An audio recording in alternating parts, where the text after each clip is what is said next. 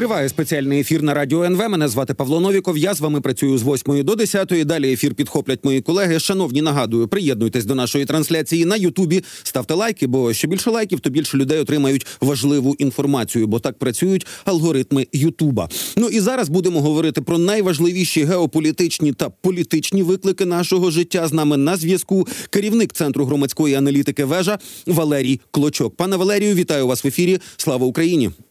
Героям слава вітаю вас, друзі. Ну найважливіше, як на мене, таке політичне явище вчорашнього дня. Це заява президента Макрона, який ну не сказав, що уже відправлять, але він не виключає, що у майбутньому на основі двосторонніх угод е, якісь країни заходу можуть направляти підрозділи до України. Те, що цього зараз не виключають, як, наприклад, Олаф Шольц виключив постачання Таурусів нам. Ну Макрона якось ну так оптимістичніше нам сприймається його фраза. Я так розумію, що це буде залежати не лише від двосторонніх умов, а ще й від якоїсь зміни українського законодавства. Чи що тут треба робити? Наскільки це ви вважаєте реалістичним? Ну, я думаю, що там правому полі цей механізм регулюють.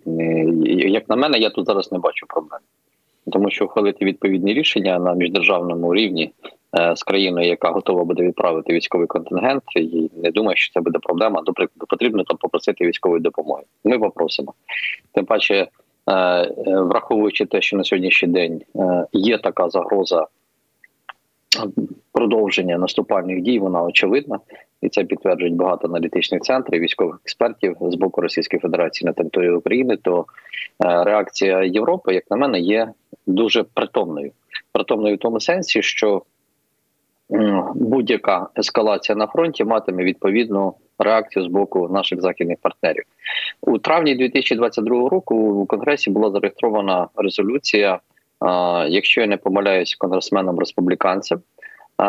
Які йшлося про те, щоб надати право Джозефу Байдену вводити війська в Україну в разі погіршення ситуації, надзвичайної якоїсь ситуації. Ну, якщо ж станеться таке надзвичайне, е, ймовірніше за все, що регламент ухвалення такого рішення прописаний в окремих документах, які є не публічними, але а, саме ця історія, вона, як на мене, ну має схожість із вчорашньою заявою Макрона. Це щодо саме ведення контингенту, і хочу нагадати, що у Румунії перебуває військовий контингент Сполучених Штатів Америки. Це спеціальна частина спецдивізії військово-десантних сил Сполучених Штатів Америки, е, яка готова буде у випадку загрози взагалі стабільності Європи війти на територію України, проводити військові дії. Тим паче, США таку практику вже мають е, раніше. Тому розцінювати заяву Макрона як щось екстраординарне не варто. Але я б звернув би вашу увагу і наших слухачів на те, що це ініціює саме Франція. І якщо Макрон раніше взагалі таких заяв не робив, то те, що він підтвердив попередню заяву Фіцо, тому що Фіцо вчора попередньо сказав, що там готується якесь таке рішення, незрозуміле і назвав це все зібрання бойовою радою, як він сказав. Хоча він сказав, що Словаччина не буде долучатися до цього процесу, мовляв, ми сповідуємо мир, ми за мір во всьому мірі. То якраз тут цікава позиція Макрона, те, що він збирає лідерів країн, і е, я звернув увагу на те, що фактично головував на цьому зібранні він разом із Олафом Шольцем, е, очільником країни, канцлером країни, яка надає е, Україні найбільшу допомогу. Але всім зрозуміло давно, що можливості Європи е, не безмежні. І для того, щоб все таки Україна не програла е, і такий спосіб забезпечила безпеку Європи, Сьогодні ця дискусія перейшла в площину на найвищому рівні керівників країн, які розуміють цю загрозу, і вони зібралися там не випадково. І одним із варіантів, як каже Макрон, це дійсно може бути введення військ е, європейського країн ЄС чи то НАТО. Тут прямої прив'язки до НАТО немає для того, щоб допомогти Україні протистояти російській агресії, бо це є виклик не просто в Україні сьогодні, виклик цьому всьому е, всій Європі. І як на мене, зараз е, очільники країн Європейського союзу Європи загалом розуміють ризики, співставляють їх і проводять аналогію із періодом до початку Другої світової війни. Коли загроза від націонал-соціалістичної нацистської Німеччини під головуванням Гітлера була очевидною, але багато хто ну не хотів помічати. І та ж сама Франція, і інші країни, і присутня на цьому зібранні вчорашньому і Великобританія, яка говорила про те, що Європа має більш мобілізуватися в різні періоди за різних прем'єрів, зараз без відносно до історичних постатей, але до історичної аналогії. Тому це дуже добра історія для нас, друзі, і те, що на сьогоднішній день Макрон вже озвучив не перемовини, не перескази, як то Фіц робив, а конкретно те, що це питання обговорювалося, але воно поки що не має консенсусу означає, що у випадку якоїсь надзвичайної ситуації в Україні то дійсно таке рішення може бути ухвалено. Я розумію, що ті, хто нас слухають, то е, ставлять запитання, яку ще надзвичайну ситуацію вам потрібно для того, щоб ввести війська. Е, і ну в Європі своє розуміння такої надзвичайної ситуації, в Сполучених Штатів Америки також. Е, втім, позитивним моментом є те, що створена коаліція з передачі Україні ракет далекобійних та середньої дальності. Е, проводиться ревізія залишків е, снарядів на е, складах країн Європи і не лише проводиться активна співпраця для того, щоб ці залишки. Утримати і передати Україні для стримування російського наступу на сьогодні. Макрон перебирає на себе разом із Німеччиною з Олафом Шольцем головування, що стосується безпеки Європи, чого не було раніше, тому що Франція нагадує з моменту завершення Другої світової війни не хотіла цього робити. Хоча і тоді навіть вона була передовою країною, яка могла відповідати за безпеку. Але навіть у 49-му році створення північно-атлантичного альянсу воно стало можливим швидше за ініціативи британців і сполучених штатів. Ну можливо, не тільки сполучених штатів Америки, все таки французів, але і за допомогою Сполучених Штатів Америки. Сьогодні, коли Макрон заявляє цю свою лідерючу позицію, я розцінюю це як дуже добрий сигнал який переходить уже в публічну площину, і відповідно за ним будуть конкретні кроки, які стосуються посилення безпеки і Європи. А тут і читайте України одночасно.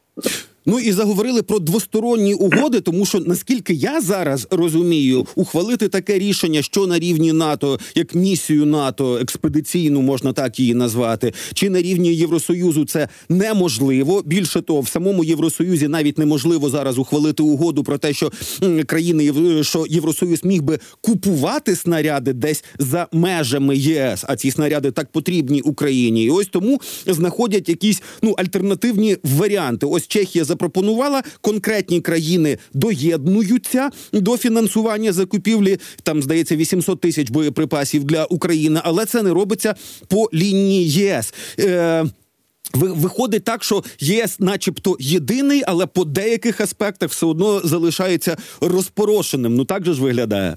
Ну Павле, я розумію вашу логіку, вона абсолютно справедлива. Але зараз, як на мене, питання так взагалі не стоїть у європейському Союзі, тому що ця вся історія десь трішки має схожість із коаліцією Рамштайн. Давно говорили про те, аби все таки Питаннями безпеки займалася можливо не коаліція Рамштайн, а країни НАТО. Але тут ви ж говорите, що НАТО отримує низку бюрократичних перепон для того, щоб діяти більш вільно. І коли зараз Макрон озвучує про те, що це якась коаліція, він же не говорить, що це країни НАТО чи країни ЄС, це коаліція, для якої можуть війти різні країни. Ну, до прикладу, Британія ж не є членом Європейського союзу, але вона долучена до безпекових питань, що стосується України.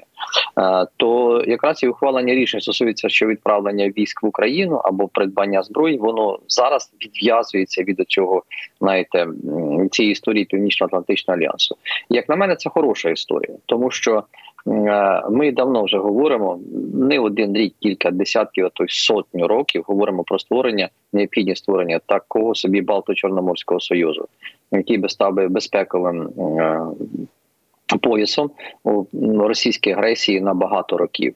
Е, ця проблематика була ще на початку 20-го сторіччя. Її тоді не вирішили. То можливо, я сподіваюся, що зараз буде ухвалено рішення, чи то про створення спільних військ Європи, які не будуть е, обтяжені саме зобов'язаннями статуту Північно-Атлантичного альянсу. Бо ну заради правди, п'ята стаття, яка мала величезну дискусію в 49-му році в Конгресі Сполучених Штатів Америки, три місяці там дискутували і затверджувати статут е, НАТО чи не затверджувати.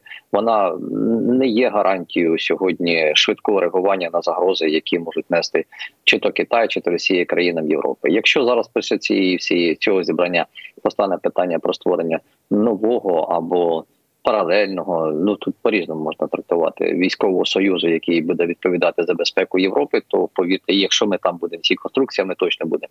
Ну нам набагато буде простіше.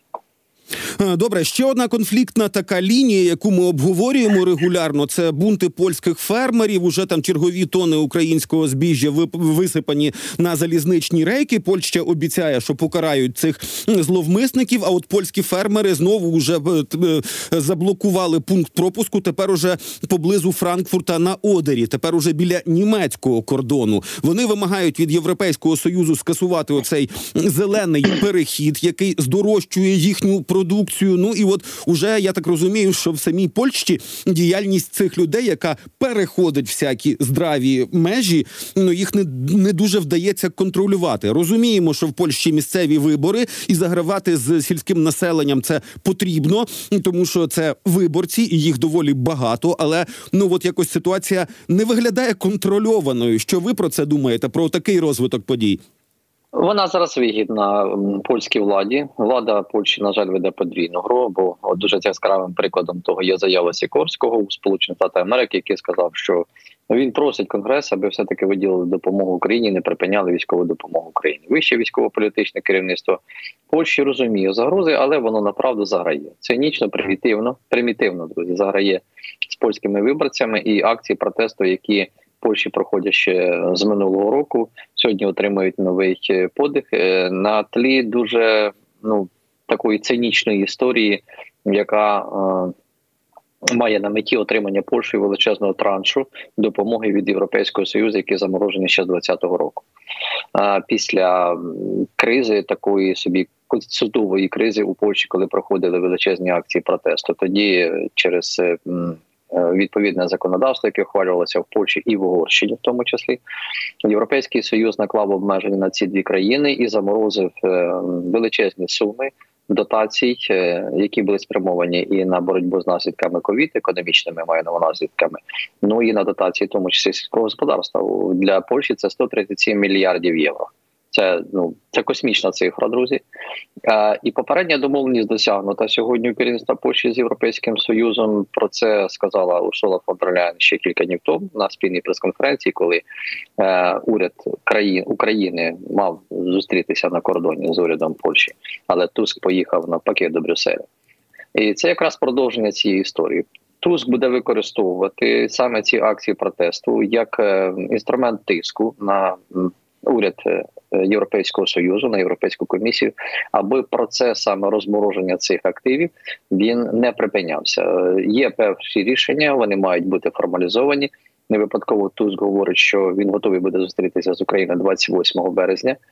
Е, Польща зараз очікує перший транс у сумі 1,4 мільярди євро, які безпосередньо знайдуть фермерам. Я більш ніж переконаний, що як тільки ці гроші будуть в Польщі, відразу всі акції протесту припиняться або вони стануть ну дуже формальними тому що польські аграрії просто чекають ці гроші. Для них вони важливі. У них посівна на носі. У них, ну як каже польська влада, немає грошей, але вони звикли саме за рахунок дотацій вже впродовж багатьох років. А, Так я називаю примітивно рентабельно вести сільське господарство. Ну так зручно. Я не буду заперечувати того, що Україна створила серйозну конкуренцію для всіх сільськогосподарських виробників в Європі. Це одна сторона медалі. Друга сторона цієї цих акцій протесту це дійсно згадана вами зелена угода, яка була ухвалена ще в 2019 році, яка суттєво збільшує видатки на сільськогосподарський сектор не лише в Польщі, а і по всій Європі. Але Польща сьогодні підігрівається конфедерацією дуже щільно. Прямий зв'язок конфедерації е, з Росією є. Це політична партія, і вони активно проводять ці акції протесту. Дійсно зашкалює. Ем, це ну просто неймовірна історія, але е, тут е, треба акцентувати, що Європейська комісія має звернути увагу, що директиви, які вона ухвалює, які стосуються саме е, економіки, вони не посильні для країн, які мають низькосхідну економіку, які звикли десятки років жити за рахунок дотацій. Бо європейський союз проводить політику підтримки країн нових членів ЄС, е, надаючи серйозні фінансові преференції у вигляді безвідсоткових кредитів, е, інвестування в інфраструктурні проекти. Е, дотації різних секторів економіки, як то сільське господарство, і не стимулює в такий спосіб взагалі розвиток економіки за ранковими правилами. Він пожинає сьогодні ці плоди. На жаль, гіркі плоди, і пожинатиме їх і надалі. Хоча можливо і в цьому проявляється його стійкість. Це саме можна сказати про третій енергетичний пакет, з якого з якого свого часу період пандемії коронавірусу виходила Франція. Тому та ці там ціла купа проблем. Але на тлі саме російської війни проти України Польща і Угорщина цинічно спекулюють зараз цим питанням і тиснуть на ЄС, аби, попри навіть рішення судові, е, які є у суду Європейського союзу, що стосується саме позовів Угорщини і Польщі до Європейської комісії щодо незаконності блокування цих коштів, домогтися розмороження цих грошей. Яскравий приклад була історія із Угорщиною на е, Буквально з 1 лютого, коли проходив саміт Європейського союзу, і ми отримали 50 мільярдів євро допомоги на наступні 4 е, роки. Це також саме банальний шантаж угорщиною саме війни Росії проти України, аби Єврокомісія розморозила кошти. Туск в цій частині не пішов далі від е, Орбана. На жаль. Добре, ну і власне про посівну це така частково військова тема, але вона починає працювати. Сьогодні вийшла новина, що е, в Росії з 1 березня заборона на експорт нафтопродуктів, тобто бензину. Я так розумію, що успішні акції по нафтопереробних заводах, про які до речі днями звітував пан Малюк, очільник українського е, СБУ, вже починають працювати. Оця санкційна історія і така крихкість Росії. Якщо вони зараз уже обмежують ці експорти, це означає, що у них можуть початися проблеми. Плюс зростання цін на паливо у них все ж таки фіксували. А ціна на паливо це те, що відбувається на гаманцях звичайних людей. Наскільки це проблемна історія для Путіна може бути? Вона проблемна давно, тому що обмеження на експорт нафтопродуктів накладали нафтопродуктів, саме говоримо Росія накладала ще і минулого року, і час від часу ціни на бензин або там інші світлонафтопродукти на Росії зростає. І певний дефіцит визначається, але тут е, дуже правильно ви зауважуєте щодо можливості експорту нафти. Бо на сьогоднішній день нафтопереробні підприємства, які займаються в тому числі постачанням сировини до різних країн світу, вони піддаються ударам українськими безпілотниками, і за повідомленнями СБУ, то на 30% зменшився за рахунок цього експорт е, саме нафти до країн світових з Росії. А відтак це серйозно підриває економіку. Але ще один момент, який дуже важливий, це введення санкцій проти так званого піратського флоту. Е, Чорного флоту Російської Федерації, танкерного, якими вони перевозять нафту також по всьому світу. Там близько половини танкерів, а їх там більше сотні налічується. Зараз потрапили під санкції. Вони не можуть їх перевозити. Е, на превеликий жаль, е, з початком широкомасштабного вторгнення світ і Європа виявилися не готовими до того, аби ввести повне ембарго на експорт російських нафтопродуктів, нафти і газу. Про це багато говорили. Звернімо увагу, що нині ця тема зійшла з взагалі з інформаційного поля світу. І я вітаю дії спецслужб України, які незважаючи на пасивність інфантильність наших союзників західних. Частині цієї санкційної політики самі проводять ці спецоперації, зменшуючи спроможності Росії щодо експорту нафти. Якщо така тенденція буде зберігатися, то це серйозно вдарить по е, Росії. Дуже серйозно. Тим паче вже є повідомлення про те, що різні країни, як то Катар, Саудівська Аравія, поки що не дуже очевидно, але все ж таки вживають відповідних заходів, збільшуючи або зменшуючи видобуток газу, нафти для того, щоб регулювати світові ціни. Е, бо ну на превеликий жаль, Росія є дуже потужним гравцем, е, і тут варто було б все таки Європі вживати більше кроків. Поки що вони не готові це робити. Ну так, якраз на близькому сході в Аравії там уже здається в Катарі буде інвестується в е, новий е, термінал скрапленого природного газу, і вони збираються якраз по суті зайняти ту нішу, з якої потроху будуть е, витісняти Росію. Якщо вони в це інвестують зараз, значить вони розуміють, що цей скраплений газ комусь вдасться продати. А значить, попит на нього буде. А значить, такі можливості витіснення Росії з цього ринку, хоча б частково часткового, ну в принципі, є. Добре, дуже дякую вам за розмову. Дуже дякую вам за роз'яснення. Нагадаю, з нами на зв'язку. Е, з нами на зв'язку був керівник центру громадської аналітики вежа Валерій Клочок. Шановні, зараз у нас буде невеличка пауза. Далі будуть новини. Ну і далі буде дуже і дуже важлива тема. Ми поговоримо з нашою польською колегою, точніше з українською колегою, яка працює в Польщі, про ситуацію там, про ці всі блокування, про висипання тисяч, ну не тисяч, поки що там тонн українського збіжжя. Тож дочекайтеся.